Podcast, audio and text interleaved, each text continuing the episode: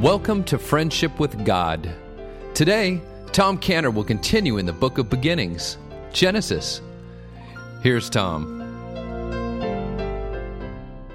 Father, we come to you this morning and we come with everything that chokes us this morning, everything that chokes the word, Lord, especially our cares and our distractions and our troubles, Lord. And we count on the promise that Peter taught us casting all your care upon him, for he careth for you. That's our prayer this morning, Lord. Everyone in this room, we're counting on that and we're saying, Lord, we cast our care on you because we know that you care for us. Open our eyes as we study now in Jesus' name. Amen. All right, now turn in your Bibles, okay? Gonna, we're going to be more concise this morning. In our lesson here, we're only going to read the first verse. In the beginning, well, it's a very important verse. You know.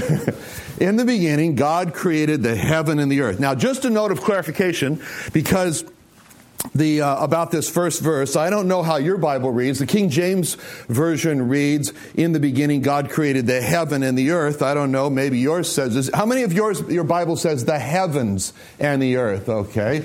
Couple of you the heavens and the earth. Why does it say the heavens and the earth? Well, that's actually because the, because in the Hebrew, the word for heaven or heavens here, whatever you want to call it, is shamayim, which is actually two words put together, sham and mayim. Mayim is water. Water is always plural in Hebrew. You want to know why water is always plural in Hebrew? I don't know. It's always plural in Hebrew, but that's just the way it is. Now, but it's very instructive for us this word shamayim, because what it is is it it's made up of the two words, Mayim, as I said, water, and the first part is Sham.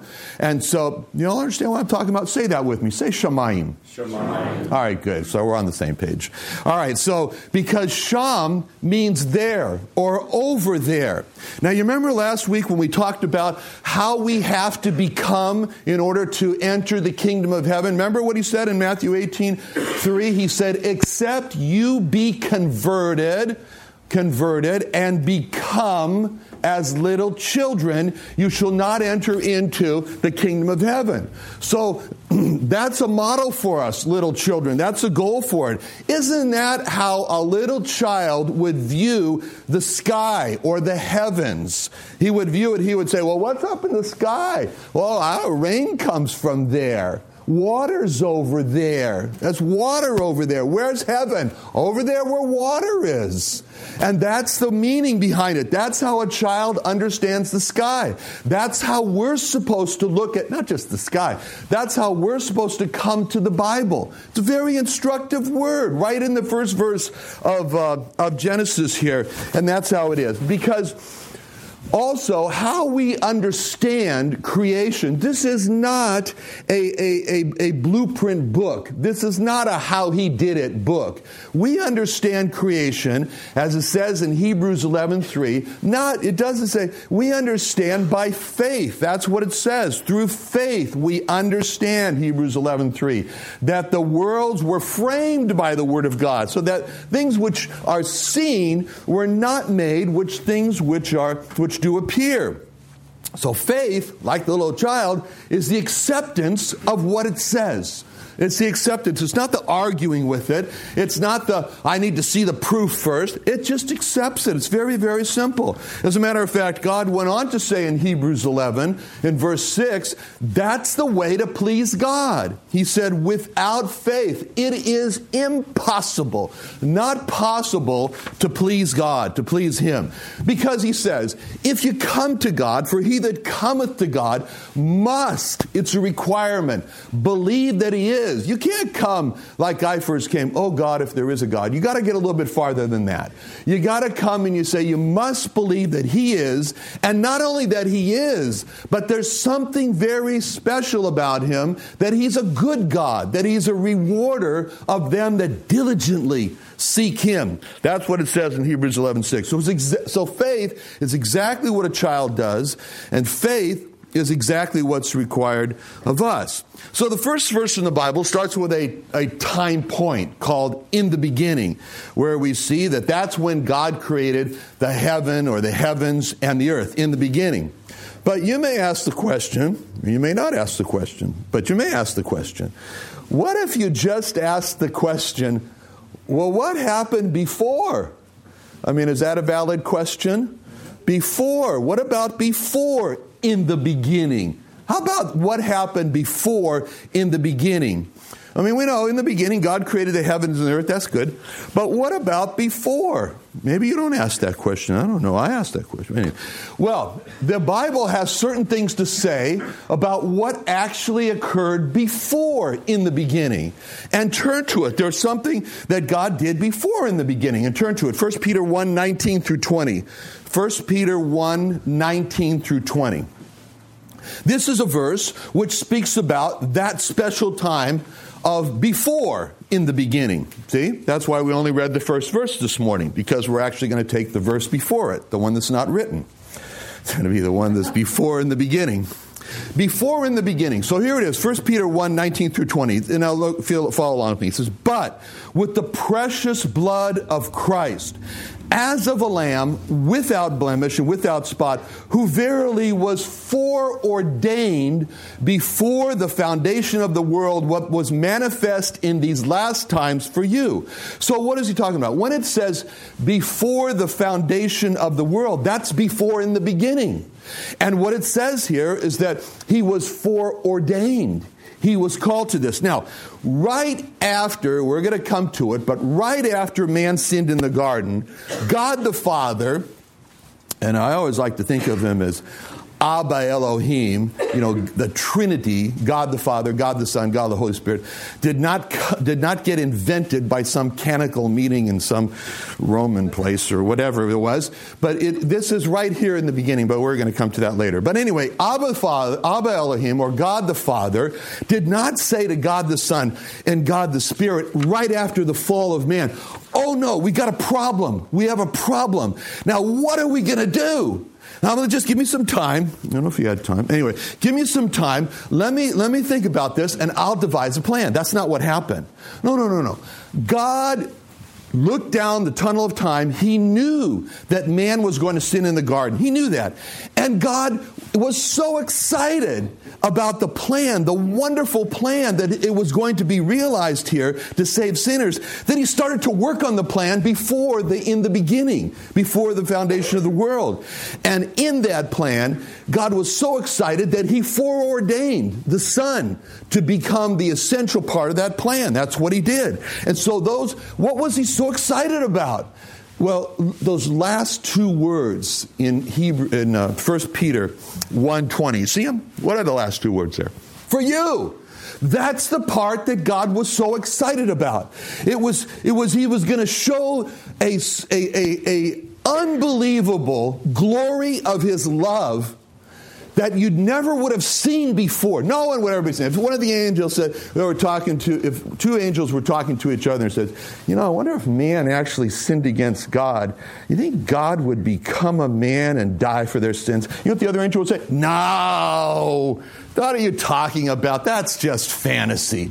See, it was all hypothetical. But since man did sin, now God has an opportunity to show a marvelous glory of his love for you, for me, for us. The wonder of the love of God, the wonder of it all. And so he's excited about that. He's like the prodigal son's father. You know what the prodigal son's father was doing when he was sitting up there on that hill waiting for the prodigal son to come back? I don't know what he was doing, but I imagine that maybe he was sitting up there thinking, boy, when he comes back, Oh, I got to say, which robe am I going to put? Yeah, that one. That's the best robe. I'll put that on him. Oh, which ring am I going to? Oh, I'm going to put that ring on. That's my best ring. Oh, there's going to be a feast.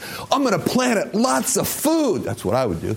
Lots and lots of food and music and oh, it's going to be a wonderful time. That's what he was doing. Waiting for the Son to return. That's a picture of what God was doing before the in the beginning, before the foundation of the world. He was thinking, "Oh, the Lamb of God, God, my Son, my only Son, is going to be the Lamb of God. Precious blood's going to be shed, and they're going to be redeemed, and then they're going to be brought back, and I'm going to make them better than they were before they sinned." Now that's why we read in Revelation 13 8, speaking about the Lamb slain from the foundation of the world. That was the before the in the beginning part. That's where he was there. Such excitement. This is almost like you can see God just can't wait for, for to redeem man from his sin. I think when it says in the Bible, in the fullness of time, it was like, like God saying, finally, wonderful. Now, first, one thing very important to see about God, and let's turn to it Romans 8 29 through 30. Very, very important part here that we need, must understand about all this. And so, Romans 8 29 through 30. Now, what it says here, very important words. He says, For whom? Not what, but whom. For whom? He did foreknow. Not what they would do, but who. That's the number one, is he foreknew whom before it says the predestinated part. So for, for, for whom he did foreknow, he also did predestinate to be conformed to the image of his son, that he might be the firstborn among many brethren. Moreover, whom, not what, whom he did predestinate, them he also called, whom he called, them he also justified, them he whom he justified, them he also glorified. So, what did God foreknow about this whom? about whom he foreknew? Well, he foreknew who would respond rightly and who would respond wrongly to God's plan of redemption. He foreknew all that. He foreknew, he foreknew that first of all all would sin. He knew that. He knew everybody would come short of the glory of God. He knew that. But he knew, he foreknew who would repent when presented with God's call to be redeemed, and he foreknew who would not repent or would just say, No, thank you. No, no, that's all right. He knew that. When presented with God's wonderful plan, what plan? The gospel plan. The gospel plan, what's the gospel plan? The gospel plan is a promise of life. It's a promise of life. What promise?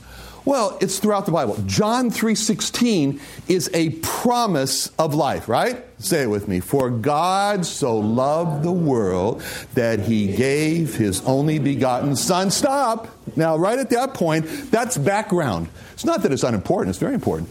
It's background to the promise.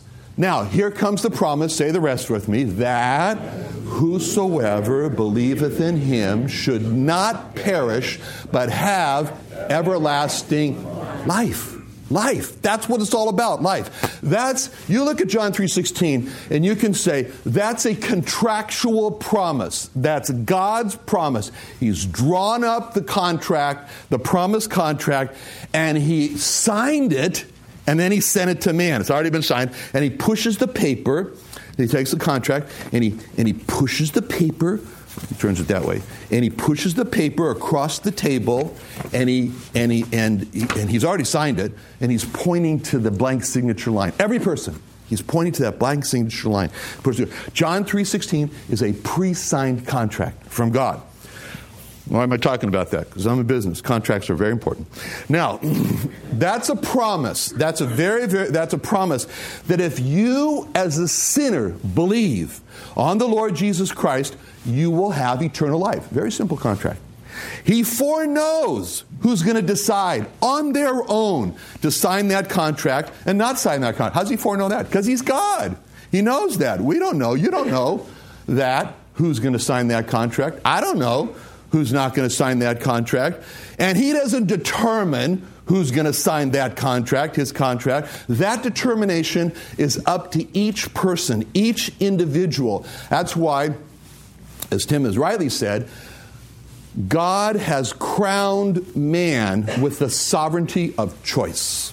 Sovereignty of choice. That's his choice. But but he's got it, but the promise still holds. His, here's another place he start, stated the promise of life in Joel 2:32. He said, "Whosoever shall call on the name of the Lord shall be delivered, shall be saved." That's also he stated his contract or his promise of life in John 10, 27 to 28. Let me read that to you. He said, My sheep hear my voice, and I know them, and they follow me, and I give unto them eternal life Life, it's a promise of life. And they shall never perish, neither shall any man pluck them out of my hand. Now, as I mentioned, contracts are really, really important. Businesses live on contracts. I, I remember several times when I wanted a contract to stay in force, and I remember other times I didn't want a contract to stay in force. I remember being in Germany one time and there was a particular contract, and I didn't want it to be enforced, and I signed it, and I, I, I didn't read it. How could I read it? I don't read German, but I signed it anyway. And that went to court. And it not only went to court, it went to the Oberlandesgericht, the, over, oh, uh, the bigger court. I remember sitting in it, there's a room. I remember sitting in a chair, it was a simple chair we didn't even have arms on it. Just had sitting there right there in the chair, all alone, no lawyer, nobody there. And three judges dressed up like George Washington sitting there in front of me, three German judges, and they said to me, Mr. Cantor, do you really expect us to believe that you didn't sign this contract? I mean, that you signed this contract, you didn't know what it said? I said, Yeah, that's kind of what I do. But anyway, um, I said, I don't speak German. They spoke English. Anyway, uh, so I, I have a very sensitive. That was a tough one. And then there are other, anyway, I don't want to go into that. All right, so contracts are very, very important. One party usually draws up the contract. Every contract has four essential, at least four essential parts. I mean, after you talk about the parties. Now, the first one of the contract is the preamble. The preamble or the backdra- background, that gives you what this is all about, and it kind of paints a picture and it shows you why you need this contract in the first place. Now, the second part is that the, contra- is that the, the contract then says the parties are willing. The parties are willing to enter into this contract. And then there's the third part, which is the contract itself, what it is. And finally, there's the signature line. Okay, so following today's message, Tom, what is the real issue with pride and refusing to accept a creator? You know, there's a great verse that tells us the problem with pride in 1 Peter 5 5. It's a verse in which Peter is saying to the younger people that they should submit themselves to the older people. This is really hard to submit yourselves to another person because it cuts right across pride. And Peter says, Likewise, ye younger, submit yourselves unto the elder. And then Peter goes on to say, Yea, all of you be subject. In other words, submit yourself, bow your will, give in he says, All of you be subject one to another. And then he says, Be clothed with humility. I mean, these are rough words. This is like, don't just do it because you got to do it.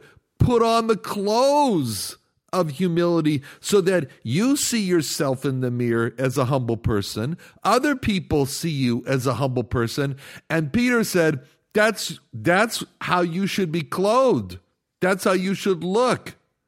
So Peter, we would say, Peter, why should I do this? This is this is this is cuts across my grain. This is not what I normally want to do. Why should I humble myself? And Peter gives this great explanation. Very simple. He put it like this For God resisteth the proud and giveth grace to the humble. He says, you know why you should do this? Let me tell you why. Because it's a matter of with God, it's an issue with God. He said, if you clothe yourself with pride, you know what God's going to do? He's going to stick his hand out in your chest. You may want to come to God, and God's saying, when you're clothed in pride, you are not going anywhere with me. Certainly not in the area of friendship. No friendship with God if you're proud. If you're proud, forget about it. You're not getting anywhere with God. You're not going to have friendship with God. As a matter of fact, God says, I will resist you, I will push you back. But to the contrary, Peter says, God giveth grace to the humble. In other words, if you're humble, you're clothed in humility, God says, there's going to be no hand in your chest. As a matter of fact, my two hands are going to change position to be opening, uh, opening, in other words, welcoming. My two hands are going to be like the embrace. Come, I want to hug you. I want to embrace you. If you're clothed in humility, it's all got to do with what you're wearing, what your clothes are. Peter says, if you're clothed in humility, Oh, you got God's invitation, His welcome, His help, His grace. What's grace? Grace is unmerited favor. Getting what I don't deserve is grace. He said, You're going to get all of that because I love humility. It says about Moses, our leader, the leader of the Jewish people is Moses.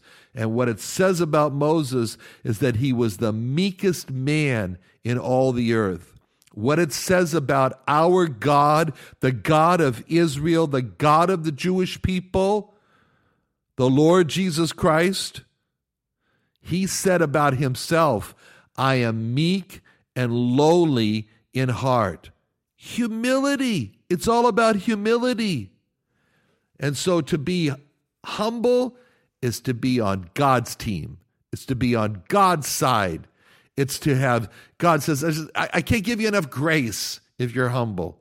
Pride, it's to be on the other side. There's no friendship with God, with the proud. There's friendship with God, with the humble. And then he said, by the Jewish prophet Isaiah, in Isaiah chapter 57 15, I want you to listen to what he says. For thus saith the high and lofty one that inhabiteth eternity. This is God speaking. He is describing himself as the high and the lofty one that inhabiteth eternity, whose name is holy. This is the this is the God of the Jewish people, the God of the universe, the only Lord God that exists and he describes himself high, lofty, inhabits eternity. His name is holy. He says, I dwell in the high and the holy place. Oh, now listen to who he's living with. He says, I dwell with him also that is of a contrite and a humble spirit, to revive the spirit of the humble and to revive the heart of the contrite ones. You know what that says? That says God is saying, as great as I am, as high as I am, as holy as I am, I love to be with the person who thinks nothing of himself, who thinks of himself contritely, whose humble spirit, who actually comes to me and thinks of himself as a person that is crushed, as a person that has nothing, as a person who is greatly needy. And God says, You know what I love to do with this person? I love to revive him. I love to give him the life. I love to resuscitate him. And he says, This is what I love to do to revive the spirit of the humble and to revive the heart of the contrite ones. If for no other reason this verse in Isaiah 57 15 tells us friendship with, with God, let me fit you with a new coat, a coat of humility. Please wear it. Why? Because God says, You wear that coat, you wear those clothes, I'm for you. You're my friend, you're my heart. What am I going to do for you? Revive you. Revive you. Make you live. How long? Live forever. Live eternally. Live in my house without days. Without for without without an end forever. That alone tells us why it's so important to accept a creator, which is a humble thing to do. To come to him and to say, The Lord Jesus Christ is the creator, he's my God, and I humbly accept that.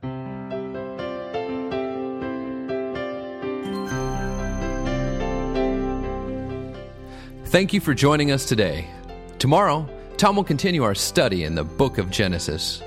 If you'd like to learn more about Tom Cantor or Israel Restoration Ministries, visit our websites at friendshipwithgod.org or israelrestoration.org.